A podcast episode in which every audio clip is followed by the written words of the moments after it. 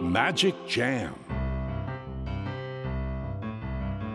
スヌーピー。それはチャールズ・シュルツが1950年から50年もの間描き続けたアメリカの漫画「ピーナッツ」に出てくるオスのビーグル犬。主人公の少年チャーリー・ブラウンの飼い犬です。気が弱くて自分に自信が持てないチャーリー・ブラウンをはじめいろんな個性を持つ子どもたちが織りなす人間模様に人生の哲学を感じるのは私だけでしょうか？Peanuts Dictionary. Peanuts Dictionary.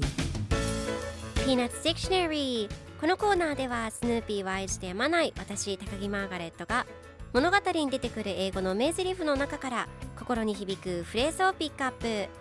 これを聞けばポジティブに頑張れる。そんな奥の深い名言を分かりやすく翻訳していきます。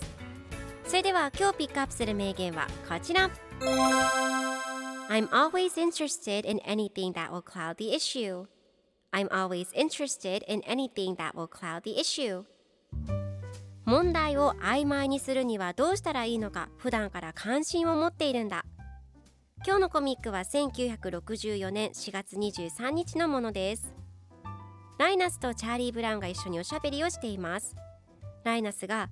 先生に誕生日カードを持っていくんだ。もしかしたらこれで僕が算数の宿題をやってこなかったことから先生の心をそらすことができるかもしれないと言います。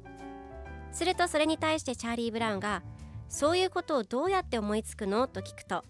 ライナスが問題を曖昧にするにはどうしたらいいのか普段から関心を持っているんだと答えます。では今日のワンポイント映画はこちら。Cloud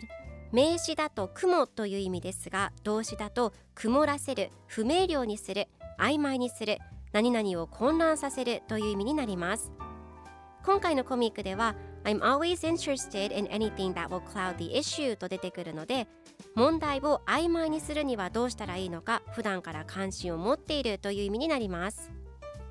では cloud の例文2つ紹介するとまず1つ目。